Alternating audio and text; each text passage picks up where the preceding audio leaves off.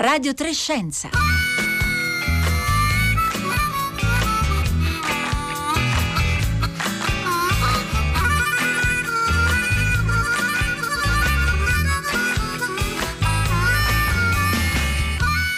Buongiorno a tutti, buongiorno, benvenuti, bentornati a Radio Trescenza da Roberta Fulci. Sono 18 in tutto le varie task force che a diverso titolo sono state istituite dal governo per fronteggiare l'emergenza del nuovo coronavirus. Ebbene, considerando tutte le varie mansioni, le, le ramificazioni degli incarichi amministrativi, specialistici, sia su base nazionale che su base regionale, emerge che solo un quinto dei componenti di queste commissioni sono donne. L'80% degli esperti chiamati sono uomini. Anche l'ultimo tavolo istituito è fatto di 17 persone di, sol- di, cui soltanto 4 sono donne e il comitato tecnico scientifico addirittura, lo sappiamo, è composto di 20 persone solo uomini, tutti e 20 sono uomini.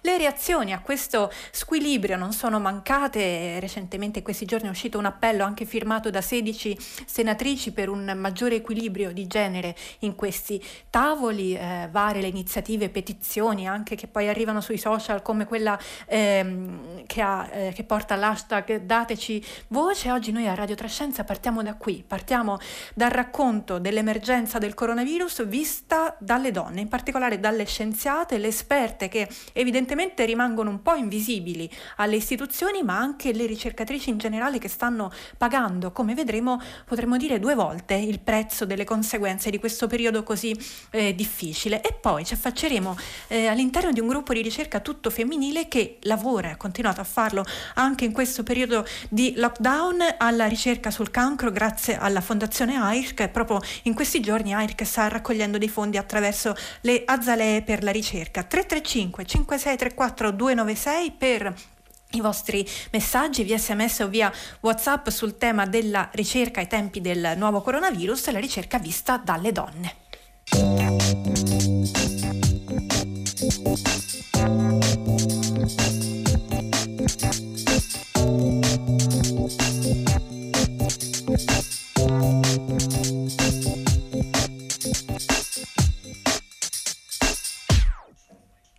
Nel nostro paese le donne rappresentano il 56% dei medici iscritti all'albo e sono quasi il doppio degli uomini tra i medici con meno di 40 anni. Non solo, il 77% degli infermieri è donna. Allora, queste considerazioni, questi dati fanno parte di una lettera aperta che è apparsa il 30 aprile sul Corriere della Sera. È una lettera sottoscritta da un gran numero di scienziate italiane anche di primissimo piano, tra cui l'ospite che ci ha raggiunto al telefono, Paola Romagnani. Buongiorno. Buongiorno.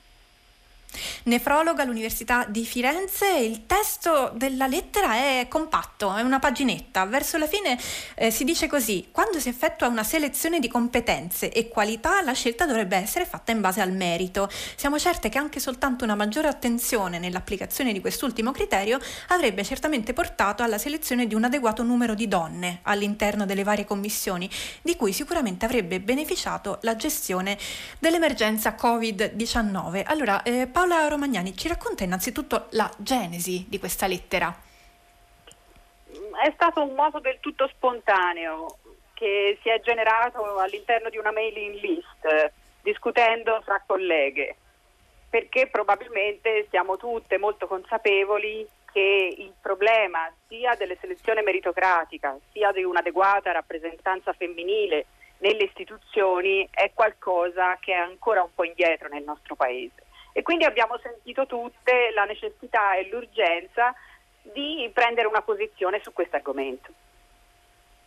Che effetti ha avuto la, la, pubblicazione dell'appello? Che cosa è successo dopo che è uscito? Dunque ha avuto una grossa risonanza, siamo state contattate dalla stampa internazionale, è stato ripreso da moltissimi siti web e poi non ultima e mi sembra alla fine la più importante di tutte la presa di posizione del Presidente del Consiglio Conte che ieri ha detto che provvederà ad adeguare tutte le commissioni con un adeguato numero di donne. Quindi insomma qualche cosa si è, si è mosso evidentemente anche grazie alla, alla vostra eh, iniziativa. Paolo Romagnani, io le voglio fare adesso due domande eh, semplici nella formulazione, ma assolutamente credo no, non semplici nella risposta. Non ci sono donne, ci sono pochissime donne in, nella composizione di queste commissioni. Allora, la prima domanda è: lei come se lo spiega, considerato che non solo non, non rispecchiano eh, la, la, percentuale naturalmente della popolazione, ma neanche rispecchiano queste percent- queste, la quantità di donne che sono nelle commissioni, naturalmente non rispecchia nemmeno, come abbiamo visto con i dati che abbiamo recitato all'inizio, neanche la presenza delle donne all'interno de- delle categorie che sono più attive in questo momento nel fronteggiare ogni giorno l'emergenza. Ah, guardi, credo che sia molto un problema culturale. Ci sono degli studi che dicono che se si mettono dei curriculum in maniera anonima alla visione delle persone, spesso vengono scelte più donne. Quando invece, perché si va soltanto per la competenza, quando invece si sa che c'è un uomo mm, e si conosce il nome della persona che eh, ha presentato il curriculum, ecco la selezione a quel punto ha un bias maschile.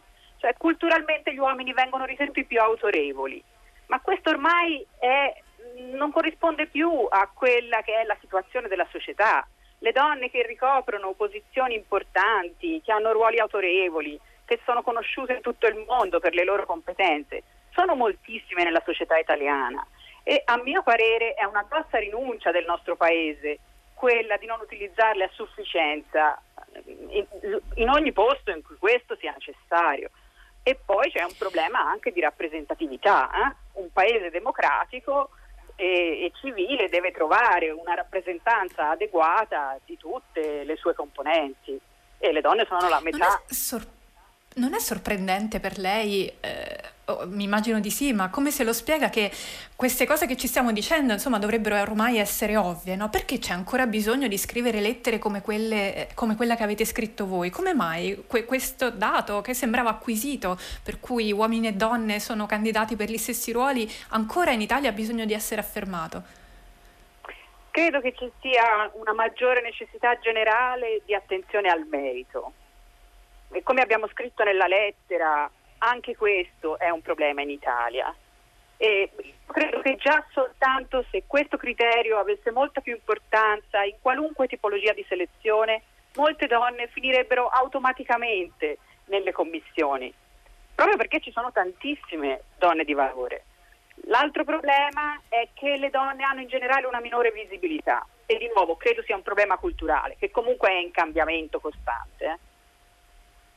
Paola Romagnani, veniamo alla seconda delle mie domande semplici ma difficili. Come eh, rimediare, allora, come intaccare eh, questa, questa caratteristica culturale che ancora evidentemente ha un peso così grande?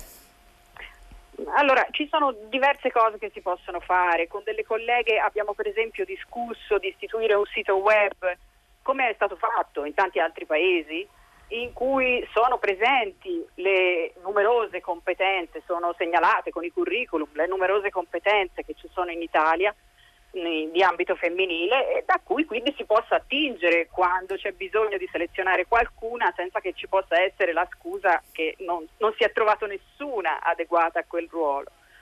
Eh, questo forse può essere un movimento pratico in questa direzione. Il problema, ci scrive Roberta da Torino, è che spesso in questi ruoli vengono messi quelli che hanno titoli accademici o presidenza di enti o primariati ospedalieri, eccetera. In Italia questi ruoli sono ricoperti nella stragrande maggioranza dei casi da uomini. Effettivamente, se andiamo a vedere la composizione di tutte queste commissioni in generale, di tutti gli incarichi che sono stati eh, affidati in questo periodo per fronteggiare l'emergenza, quello che si vede è proprio che più si sale nel livello di responsabilità, più è raro trovare donne. Allora, Paolo Romagnani rimanga rimanga con noi perché stiamo per sollevare un secondo punto legato eh, più alla produttività accademica delle ricercatrici in questo periodo in generale. Lo faremo con l'aiuto di Chiara De Fabrizis. Buongiorno. Buongiorno a lei e a tutto il pubblico. Chiara De Fabrizis è la coordinatrice del Comitato Pari Opportunità dell'Unione Matematica Italiana. Si è trovata in questi giorni a partecipare a una discussione in rete con molte colleghe matematiche sul forum di un'associazione europea, la European Women in Mathematics, e ha raccolto alcuni spunti che sono nati da questa discussione molto vivace in un articolo apparso su MadMats. Allora, ehm, c'è un dato osservato da alcune riviste accademiche, eh, matematiche ma non solo, in realtà si parla di eh, discipline attraverso un po' tutti i settori della scienza. Le donne in questo periodo del 2020, in coincidenza dell'emergenza coronavirus, propongono eh, alle riviste accademiche poche ricerche, in certi casi addirittura la metà rispetto agli stessi mesi del 2019. Allora, Chiara De Fabrizis, iniziamo da qui. Che cosa sta succedendo? Eh, sta succedendo una cosa che è veramente impressionante a livello numerico, perché tanto si sa, i matematici la prima cosa che sanno fare è misurare le cose, contare, quindi è proprio una reazione spontanea, guardiamo i numeri, ma è nella diciamo, realtà una piccola tragedia nella grande tragedia che stiamo vivendo. Il fatto che le donne si sono trovate schiacciate da molteplici punti di vista. Prima di tutto in Italia, ma non solo, dai carichi familiari, perché sono prevalentemente loro che si occupano delle persone anziane e quindi se c'erano genitori o altre persone di cui occuparsi, erano di cui prendersi cura, erano loro a doverlo fare. Il carico dei figli, che siano piccoli o che siano un po' più grandi, perché comunque è vero che un bambino di due anni, come racconta Alessandra Minello in una lettera che ha mandato a Nature, eh, ti impedisce di registrare le lezioni mentre tu sei eh, con lui perché fa rumore. Lei è una sociologa, Ma l'autrice una che ha appena citato, una sociologa che ha, ha pubblicato questo, questo, articolo su Nature in cui fa riferimento alla sua esperienza perché si è ritrovata a essere oggetto della sua stessa ricerca. No? Lei in genere studia, eh, studia, la produttività accademica delle, delle, donne, la produttività lavorativa delle donne e si è trovata a, a dover parlare di, di quello che sta accadendo a lei in questo momento. Sì, della sua conciliazione vita-lavoro e dice tra l'altro una cosa molto diciamo, simpatica, non ho mai visto tante albe come in questo periodo perché io registro le lezioni nel cuore della notte e poi dice mi occupo di mio figlio durante la giornata perché lui ha due anni. Ma anche se hai un figlio quattordicenne che fa gli ultimi anni delle scuole medie o eh, in, all'inizio delle superiori, non è che puoi pretendere che si occupi di saltellare tra una piattaforma e l'altra per la scuola, eh, devi umanamente sorreggerlo perché non ha più gli amici, non ha più gli allenamenti, eh, trova intollerabile stare in casa per eh, tutto il giorno e quindi questi doveri di cura diciamo più pratici o più psicologici ricadono prevalentemente sulle donne, in Italia poi ancora di più. E c'è anche un altro fattore. Emotivamente le donne hanno reagito in maniera diversa, si sono trovate più coinvolte in progetti di comunità, ne parla tra l'altro la presidentessa, quella che è la, una delle past president, la prima donna presidente dell'International Mathematical Union, lei dice io non ho particolari compiti per quanto riguarda i figli, che sono grandi, con mio marito divido in maniera equanime i lavori di casa Eppure dice io non me la sono sentita di fare ricerca. Io mi sono trovata coinvolta in progetti comunitari in cui cucivo mascherine, cucinavo per le persone senza fissa dimora, perché ho reagito in maniera diversa, dice, mentre vedo tantissimi uomini che si sono gettati nella produttività scientifica. Non è un giudizio di merito né morale né etico, le persone reagiscono in maniera diversa, molto spesso in conseguenza dell'educazione che hanno ricevuto e della eh, diciamo, mh, risposta sociale. Proprio per questo eh, immettere nei comitati donne porterebbe anche un punto di vista diverso. C'è un altro punto interessante nella vostra discussione. Lei adesso parlava di eh, iniziative di tipo de- comunitario, tipo cucire mascherine, però in realtà c'è anche altro. Voi parlate anche di quello che si chiama academic housework, è uscito fuori nella vostra discussione sul forum, compiti di cura accademici. Allora, ci spiega che cosa si intende e come questi compiti di cura accademici entrano nel problema e nella vostra discussione? Allora, molto semplicemente. Ci sono ruoli di prestigio all'interno delle università, la direzione di un dipartimento, eh, in maniera inferiore il, eh, la presidenza dei consigli di corsi di studio, dei consigli di corsi di laurea, in maniera superiore eh, per le università che ancora le hanno, le presidenze di facoltà, i rettorati, ma ci sono anche tanti ruoli molto più oscuri e faticosissimi da gestire che adesso sono diventati ancora più complicati. Il classico esempio, presidenza della commissione orario. Non lo puoi mica mettere nel curriculum che sei il presidente della commissione orario, ma questo, se hai una, da organizzare 5 o 6 corsi di laurea e quindi migliaia e migliaia di studenti da distribuire nelle aule, ti costa ore e ore di lavoro del tutto ignoto. Parte far parte di commissioni di tipo organizzativo, quelle che distribuiscono i compiti didattici. Allora, tutto questo è proprio il lavoro accademico oscuro, è il lavoro amministrativo orga, o più, per essere più precisi organizzativo, che dentro non puoi far figurare in nessun curriculum.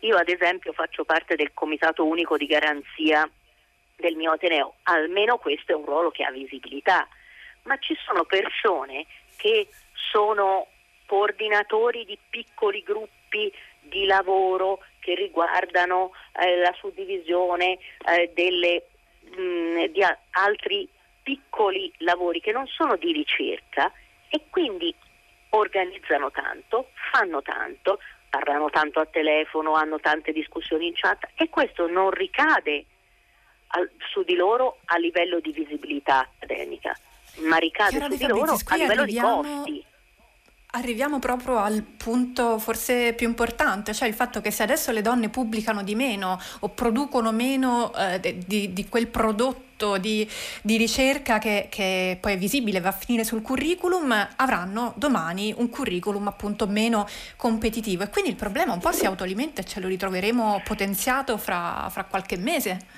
Certo, eh, io ne ho parlato con una collega che stimo molto, si chiama Annalisa Murgia, una, sociologa del lavoro dell'Università di Milano, e lei mi ha detto che non ci si può aspettare, perché sarebbe profondamente iniquo, che a valle di questo periodo, tra un anno, due anni, tre anni, vengano valutati nello stesso modo il periodo di confinamento, di lockdown, per gli uomini e per le donne. Perché chi non può mettere il periodo di assenza per la maternità o altro, non è che ha fatto le stesse cose in questo periodo.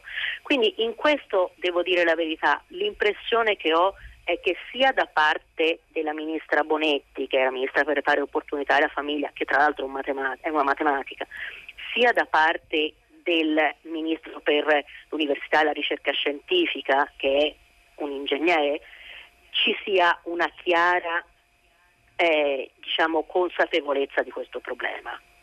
Quindi l'impressione che ho per adesso, non suffragata da dati, ma perché non è possibile che diciamo, queste sono cose è che presto, verranno dopo, certo. è presto prendere decisioni su queste cose, ma l'impressione che ho, e anche diciamo, la ministra Bonetti ci ha dato un commento, è, eh, su questo articolo su Mad Max, è che ci sia una chiara consapevolezza di questo problema, quindi sia da parte del Ministero dell'Università e della Ricerca Scientifica sia da parte del Ministro per le varie opportunità. È una cosa che loro sanno benissimo e su cui penso vogliano intervenire. Tra l'altro l'unica task force di donne è quella proprio messa su dalla Ministra Bonetti, con dei nomi prestigiosissimi, in dimostrazione che se uno vuole le donne di prestigio le trova, eh, che lei le ha trovate senza dubbio, perché dalla Giannotti alla Capua, insomma mi sembra che non siano inferiori a nessun collega maschio. Lucia da Trieste al 335 5634 296, Collegio Professionale Infermieri, 77% donne, presidenti tutti uomini. Ancora Andrea, faccio notare che nei paesi anglosassoni per candidarsi a un posto di lavoro non è consentito specificare nel curriculum, eh, nel curriculum il sesso, lo stato civile e l'età. Al solito sono più avanti di noi. e, e poi ancora un messaggio, Paolo Ramagnani, vorrei, vorrei, proporlo a lei. Che cosa possiamo fare, ci chiede Marica da Varese, per contrastare questa discriminazione noi semplici cittadine? Dove troviamo materiale da diffondere? E poi ci ringrazia per aver sollevato la questione. Allora, Paolo Romagnani, dal basso cosa si può fare?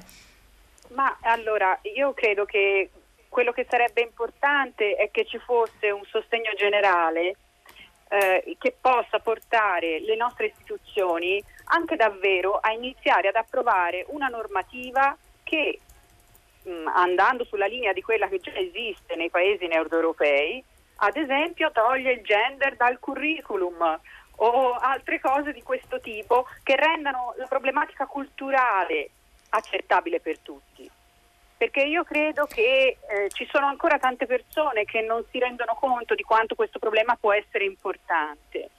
C'è stato un sondaggio recente che dice che eh, soltanto il 70% della popolazione italiana, e comunque molto, ritiene che sia assolutamente prioritario un equilibrio di genere negli organismi rappresentativi. Eh, eh ma ricordiamoci che siamo l'unico paese tra, insieme agli Stati Uniti, per la verità, che non ha ancora avuto un primo ministro donna, in cui comunque... Ci scrive al... Prego. Prego. In cui comunque le parlamentari non sono ancora la metà. Cioè, secondo me c'è più un problema di rappresentanza che di competenze e questo richiede un cambiamento culturale nella popolazione che deve ritenere prioritario che questo accada. C'è ancora un messaggio che voglio leggere prima di salutarvi, lo vorrei proporre a Chiara De Fabrizis perché solleva una questione eh, credo importante. Allora, Maura da Pavia, abbiamo parlato di tutti questi incarichi eh, volontari che le donne più facilmente degli uomini in ambito accademico si sobbarcano, eh, per esempio organizzando eh, e, e, facendo cose che poi non risultano sul curriculum, però sono comunque preziose. Ci scrive Maura: dire che le donne si sobbarcano più volentieri degli uomini compiti organizzativi legati al benessere collettivo comunitario mi sembra che alimenti gli stessi pregiudizi che state denunciando. De Fabrizis, come risponderebbe a dom- questo commento? Ma eh, in realtà, forse evidentemente mi sono espressa male, non è il fatto che diciamo, le donne desiderano farlo, ma molto spesso sono spinte ai margini dalla difficoltà di salire e da, soprattutto dal fatto che non vengono considerate in grado di prendersi cura, di prendersi eh, dei ruoli di responsabilità. Quindi no, non ti eleggo direttore di dipartimento, ma ti metto nella giunta, così mi fai il lavoro sporco c'è, diciamo, non è un atteggiamento da parte delle donne che su, fanno volentieri queste cose, a parte che sono forse in questo più equanimi, cioè sarebbero portate a suddividere il lavoro fra tutti, mentre gli uomini tendono a fare squadra un po' diciamo eh, di old fellows, com- come si usa dire, di academic old fellows, eh, tra loro e respingere un po' le donne ai margini, soprattutto in alcune eh, discipline. Quindi si trovano, diciamo, si, si, si trovano, trovano, poi a ricoprire questo genere anche... di ruoli le donne anche un po' a loro, loro malgrado. Insomma, sì, allora sì. grazie Chiara De Fabrizis, coordinatrice del Comitato Pari Opportunità dell'Unione Matematica Italiana, grazie anche a Paola Romagnani, nefrologo all'Università di Firenze e eh, all'ospedale Meyer di Firenze. Noi continuiamo a parlare di donne nella ricerca insieme ad Anna Bagnato. Buongiorno. Buongiorno a voi. Ricercatrice AIRC presso l'IFO Regina Elena di Roma, oggi è con noi perché in questi giorni proprio le azalee della ricerca di Fondazione AIRC tornano per sostenere la ricerca sui tumori che colpiscono le donne. Allora, per la prima volta in 36 anni dall'inizio della, eh, dell'iniziativa, la, le azalee non saranno distribuite in piazza dai volontari naturalmente, ma si potranno comunque ordinare online su airc.it eh, per renderci conto di quanto è importante contribuire morire, eh, vi dico solo un dato, un dato impressionante che è questo. Una donna su tre riceve una diagnosi di cancro nel corso della sua vita. Allora, Anna Bagnato si occupa di tumore ovarico, una malattia che colpisce ogni anno 5.300 donne e la sua, Anna Bagnato, è una squadra di ricercatrici, tutte donne. Esattamente, giusto? sì. sì, sì è un caso o è una scelta? È un caso, eh, nel senso che anche lì diciamo che il curriculum e la meritocrazia ha e quindi non è che sono state scelte in quanto donne, ma io sono molto orgogliosa di questo team eh, di ricercatrici che dimostrano tutta la tenacia anche in questa situazione che ci siamo trovati di emergenza Covid, perché ovviamente anche noi ne abbiamo risentito e dal 10 marzo abbiamo dovuto riprogrammare tutti i nostri esperimenti di ricerca eh, rischedulando quali erano quelli più importanti che non potevano essere assolutamente abbandonati anche perché noi lavoriamo su dei modelli preclinici che proprio derivano dalle pazienti affetti da carcinoma ovarico. E questi modelli sono dei modelli delicatissimi eh, che in qualche modo ci danno la possibilità di ricapitolare effettivamente eh, quello che succede nei pazienti. Eh, non potevamo, dopo anni che avevamo ottenuto questi modelli, rischiare di perderli. Quindi devo dire che con una turnazione eh, appunto del, del, team siamo riusciti comunque a non fermare la ricerca e andare avanti anche in questo periodo di emergenza. Come pensa che il fatto di appartenere a una squadra interamente femminile influisca sul vostro lavoro? Penso un po' sì, mm, un po' ho detto questa cosa della tenacia, la capacità di affrontare anche eh, situazioni difficili, di ehm, avere un, senso della realtà e quindi di misurarsi con i problemi dai più piccoli ai più grandi con un senso pratico maggiore e questo forse fa una, un team ancora più forte. Eh, l'ho visto eh, appunto come dicevo prima, l'ho visto proprio in questa situazione, devo dire che quegli sguardi al di sopra delle mascherine mi continuavano a, dire, a mandare messaggi e dire noi ci siamo, non puoi contare su di noi e questo per me è stato molto importante. Diciamo un team eh, di ricercatrici donne a servizio della salute delle donne per combattere e trovare nuove terapie per la cura del carcinoma ovarico che appunto come ha detto è solo il 40% delle donne riescono a sopravvivere al quinto anno dalla diagnosi, quindi insomma è un, un tumore dove bisogna lavorare tanto e trovare nuove cure. È, dell'anno scorso, del 2019, una ricerca apparsa su Nature Communications che porta anche la sua firma. Si tratta dello studio delle cause che rendono alcuni tumori ovarici particolarmente aggressivi. Eh, si tratta soprattutto della mutazione di una esatto. proteina. Allora, Anna Bagnato, eh, aver smascherato un po' questo meccanismo apre la strada alla ricerca di terapie più efficaci in, in, tempi vicini? Sì, questo studio è stato molto importante perché una delle caratteristiche proprio dei tumori ovarici più aggressivi è questa mutazione della proteina P53 e noi siamo riusciti a capire quali sono quelle che abbiamo definito delle relazioni pericolose, cioè la l'interazione di ehm, alcune proteine eh, rendono eh, possibile tutto un processo che porta a una maggiore aggressività del tumore che non risponde più alle terapie che per la maggior parte sono a base di platino, quindi alla chemioterapia. Eh, quello che noi abbiamo visto è che noi, se noi riusciamo a bloccare, eh, io in particolare sono circa 30 anni che caratterizzo questo recettore che è il recettore dell'endotelina, se riusciamo a bloccare il recettore dell'endotelina riusciamo anche a impedire queste relazioni pericolose e quindi queste vie di segnali che portano a non rispondere alle terapie in uso.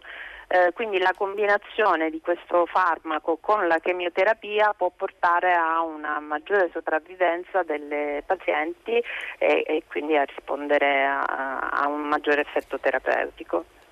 Allora, in bocca al lupo a, tutta, a, tutto il suo staff, a tutta la vostra eh, squadra, 100% ricercatrici, Anna Bagnato, ricercatrice AIRC, presso l'IFO Regina Elena di Roma. La zalea della ricerca si può comprare per tutto il mese di maggio, ve lo ricordo. Trovate tutte le informazioni sia sui nostri social network che sulla pagina della puntata di oggi di Radio Trescenza che arriva adesso alla fine. Con me vi salutano anche Paolo Conte, Marco Motta, Rossella Panarese e Giovanna Insardi. Adesso arriva il concerto del mattino da Roberto Roberta Fulci, buona giornata a tutti.